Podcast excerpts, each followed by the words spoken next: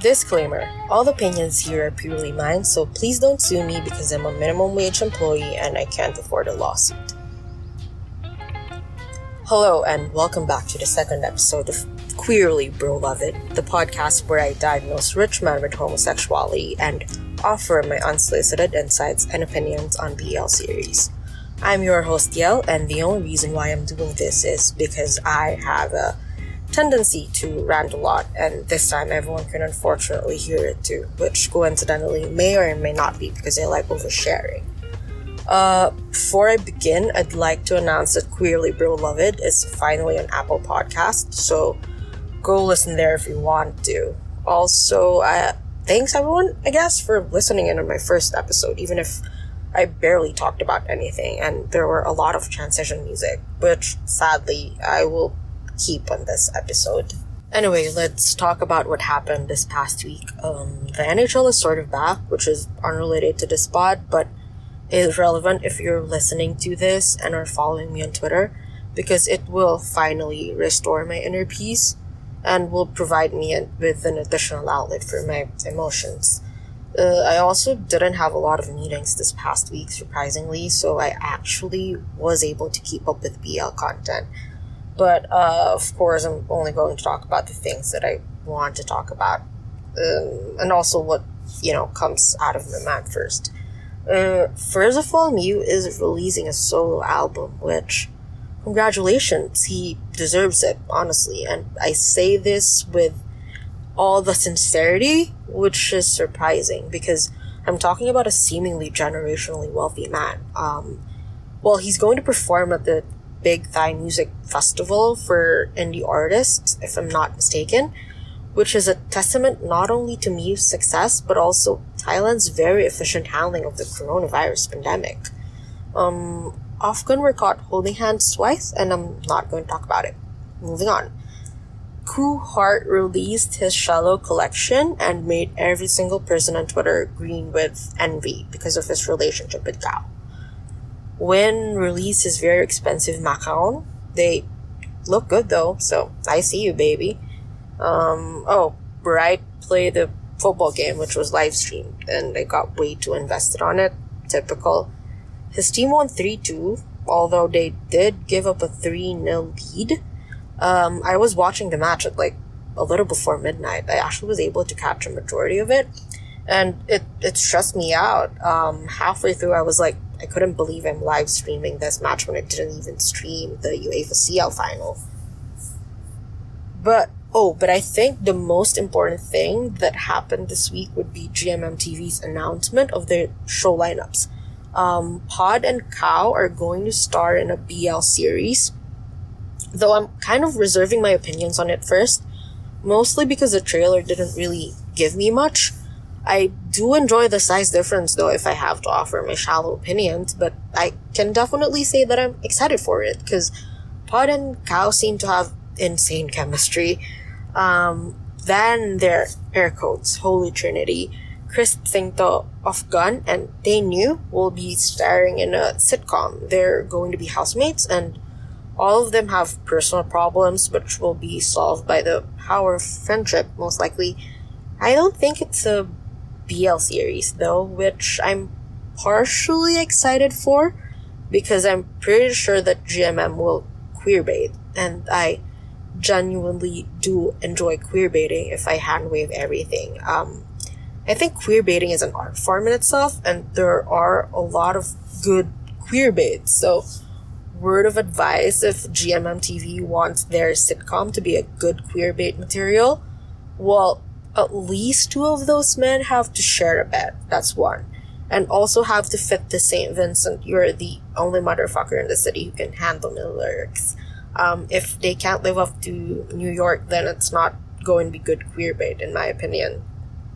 Speaking of GMM and queer baiting, this episode series under review, I know, I'm not sure if everyone's waiting for it, but I am waiting for it because um, let's talk about their very recent and very, very successful series together.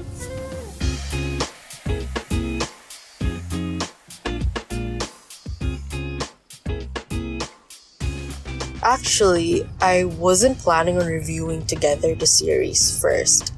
Initially, I was going to have a randomizer pick it for me, which I will still do for the future episodes of the pod, but I was re-watching together and I realized how good I think it was. So, Together the series is a novel written by JittiRain, which was adapted and released by GMM TV early this year. I would just like to put on record that I'm limiting this review to just the adaptation because I didn't read the novel and I didn't want to read a novel. It's shitty. Um, anyway, so it blew up on social media and I remember how every episode would have like literally a million plus tweets and would trend number one number one worldwide on Twitter. Together is honestly the most self-satisfying BL series I've watched. It's a 100k slow burn fake pretend relationship college AU with mutual pining and I think part of its success is the fact that its plot is literally a fanfic coming to life. Um, it's a 12 no 13 episode correct me if I'm wrong web series that try to fit in as much AO3 tropes as possible. Um, it's about Tine, who asked Wat to be his pretend boyfriend to get away from Green, who was pursuing him. This caused Tine enlightenment and that he is not only a twink but also a bottom, which I think was an extremely woke move. I would say Together in particular was very successful in hooking people because the main characters are very endearing and you can't help but root for them. I think one of the most effective way of getting people to continue watching your show is to create characters that are likable. No matter how good your plot is, if the characters are shitty, then people won't patronize it, which is especially true for series with multiple episodes because you have to keep the people continuously watching every week. Um, the first time I watched the first two to three episodes, I immediately saw myself in Wat? It's inherently homosexual to see a cute person and decide they're the one. I remember exchanges with my mutuals on Twitter about how Wat captured the gay experience. Like, we were cheering Sarawat on. Like, how can we not? Sarawat is a gay man who's in love with another man, Tine, whom he presumed to be straight, first layer, and then he went out of his way to actively help Tine, second layer, to escape Green, who is another gay man, third layer. Uh, Wat is the epitome of gay stupidity? Every homo who has done something stupid for their crush can, at some level, relate to Sarawat. And honestly, stupidity aside, it is nice to cheer for him because Sarawat is a good person, at least in the series. Um, so the series portrayed him, especially in the beginning, to be this understanding and loving person to Tine.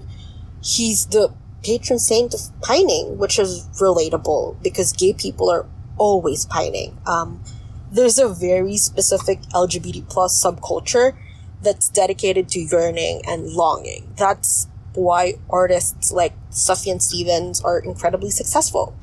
There's a reason lesbians listen to Mitski and feel so lonely and touch starved. Um, Wat in episode do I think, when Tine was like, Will you be my boyfriend? And then was like, Psych, it's just pretend because I like girls. Was me when I rode the train and realized I had feelings for the person I was with and that we were never going to end up together, ever, and I coped by putting Mitski on shuffle. Sarawat went home after that scene and listened to Sufjan Stevens playlist, which was the equivalent to my Mitski's. Dramatic homosexual Wat deliberately destroyed his serotonin supply that day. Um, but we're rooting for Wat. We wanted him to have a happy ending, and he did, without much social hardship. Which brings me to my next point as to why I like Together the series. It's not a social commentary on the LGBT plus experience. While you can relate to Wat personally through his relationships, Wat is not you within the confines of an oppressive society? Um, society and Together the series is not a reflection of reality. There is seemingly no homophobia, and again, that is woke. It's a safe fantasy where an LGBT plus person can escape to without being reminded of the harsh reality that we're living in. Uh, the main barrier to the fulfillment of a happy ending for the characters is neither social acceptance nor actual literal death or incarceration, but just plain internal character conflict. They almost did not get the happy ending because of Tine's character. Um, contrary to all my tweets calling Tine dense, Tine is actually not oblivious. He's incredibly insecure. Uh, obliviousness is when someone puts a cake in front of Tine with the word Happy Birthday Tine and Tine doesn't notice and doesn't read the dedication. Insecurity is when someone puts the same cake in front of Tine and he reads the dedication but thinks it's for a different person because it doesn't believe that he deserves the birthday cake. That's Tine's character, and that is the main conflict or the source of it in the series. Society and well, the shit that comes with it did not serve as a conflict for their relationship. Unlike, for example, uh, Dark Blue Kiss, wherein society and its perception and opinions matter. And this importance on adhering to the social norm is the conflict. It is very evident in Dark Blue Kiss that homophobia exists. Um, and in Together the series, this non-reflection and escapist reality is honestly not just for the LGBT plus audience. It's also effective for straight people. As heterosexuals, a series wherein homophobia does not exist or is not portrayed is an absolution. Um, escapism is not just a safe space for the oppressed, but also for the oppressor. It doesn't show the role of heterosexuals in establishing social institutions that force heteronormativity the show is an escapist comfort to them because they're not the show's antagonist. Uh, together, the series doesn't force straight people to confront the fact that the Venn diagram for heterosexual comfort and social acceptance is a circle. Anyway, that is not to say that Together the series is perfect. It's not. For some reason, someone majorly fucked up episodes 11 to 13 the characters just fell flat. Um, I'm going to reiterate the biggest criticism of Together the series. The latter episodes felt like I was watching a different couple. Like, that was not the Tine and Wat that I followed for the first 10 episodes. I was watching the latter part in confusion. Um, episodes 11 to the finale is what the 2004 Troy movie is. Homer and the rest of antiquity knew Achilles and Patroclus were in love, and then Wolfgang Petersen made them cousins. Because the only reason why you'd try to fight a god and desecrate a corpse as revenge for the death of a loved one is if the loved one is a blood family or you're gay.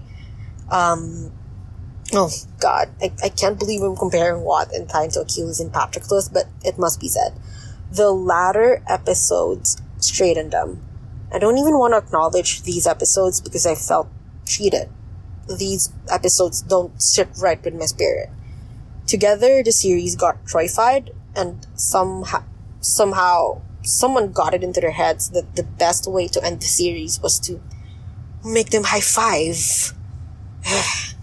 There's no better review to episodes 11 to 13 but just me sighing in anger. anyway, Overall, though, I like Together the series.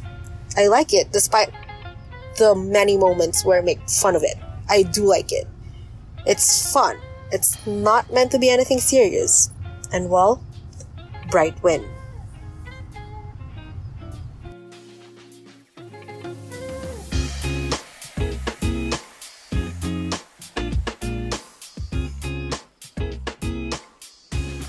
So, the thing about Together the series being insanely popular is that it launched this week's real real couple, Bright Win. Together, the series is their first project with each other, and I think this is both their first BL series. Uh, Bright has been in the industry for years, but this is Win's first ever acting gig. So, Bright is the older one between them, which shows through their dynamics because he's very much the person who takes care of Win. Um, that's when I put the tinfoil hat on. So, moving forward from here, this is not me being rational now. Um, anyway, Brightwin is a good chick. Uh, it's a good queer bait if you want to call it that because Bright is so whipped. Also, I've convinced myself that he's bisexual. I mean, he listens to Sweater Weather. What am I supposed to think? Um, he's one Nika song away from coming out. Uh, anyway, they're they're dynamic. Uh, in my head, it's like this. Bright is in a glass closet, pining after Win, whose sexuality is ambiguous, very Wat and tine of them.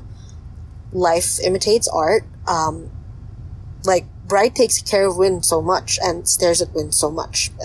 Uh, Bright to Win is honestly just so much. He stares and smiles like he's in love, and I do feel bad for Bright a little bit. Like every time Win teases him, I, I send a prayer to the universe for someone to, like, guide him from the evil that surrounds him, protect him.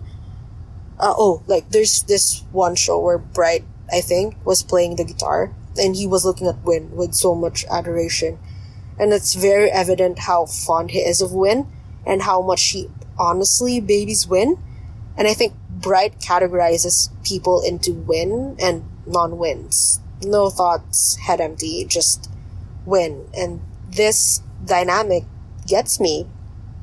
Win makes Bright happy, and God, he's he's also so cheeky. Uh, you know how Win teases Bright with stuff like, "I want to kiss you," or "I'm attracted to you," or "I want you to be my boyfriend." Boy, that's homo. Baby, you're gay. I'm like respectfully looking and thinking. Brightwin makes me think with a capital T do I fully subscribe to the idea that they're together or they have feelings for each other? I'm not quite there yet, I think. Not quite there yet.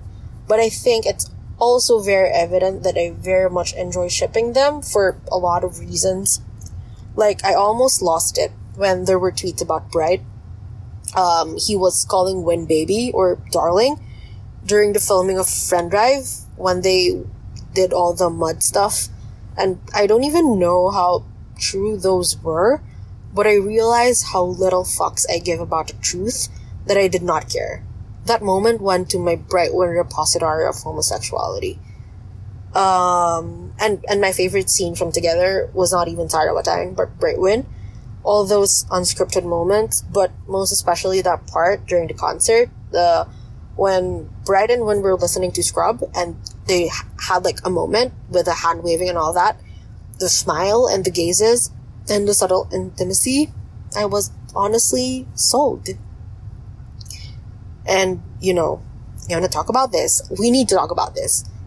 All the late night drives, there's just something inherently homoerotic with offering to drive your bro while he sleeps with his bunny printed blanket on in the passenger seat. And it's not like it's one sided. Win drives Bright around too, multiple times. And oh, oh god, you're all going to hate me, but listen. You're in a car with a beautiful boy, and he won't tell you that he loves you, but he loves you.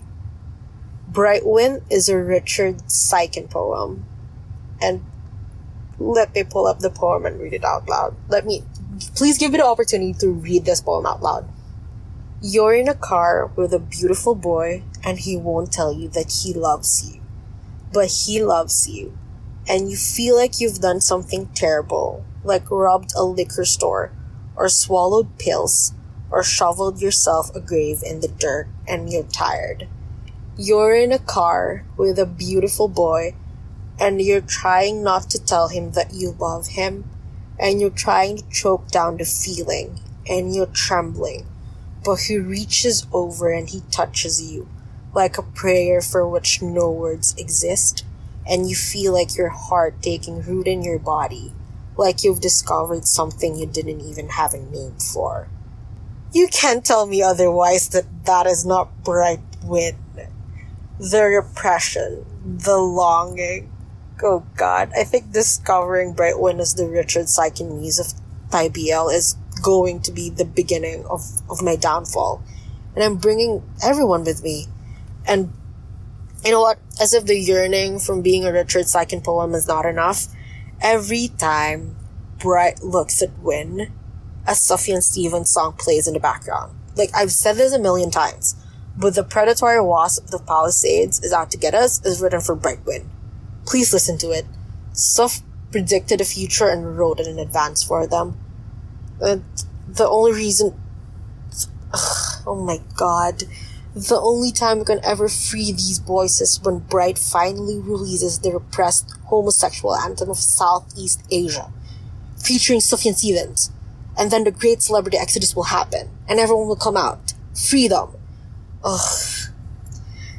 And all that makes Brightwin fun. They're a new couple filled with homoerotic tension. The, the uncertainty of the ship, in my opinion, is what makes shipping them worthwhile also, they're objectively good looking, which I'm not going to talk about because that would open a whole new can of discourse that I don't have the Podbean storage for. Honestly, I could talk about it on and on about this topic, but unfortunately, I don't want the episode to be too long and I'm kind of tired. I still have some work to do. Uh, I need to submit something tomorrow at like 9 a.m. So, uh, I'm gonna cut this off right here before I start coding even more Richard Siken or, or Sufjan Stevens. Um, anyway, that's it for this week's episode of Queerly Bro Love It. This is your host, Yel. Thanks for listening and see you next week. Bye!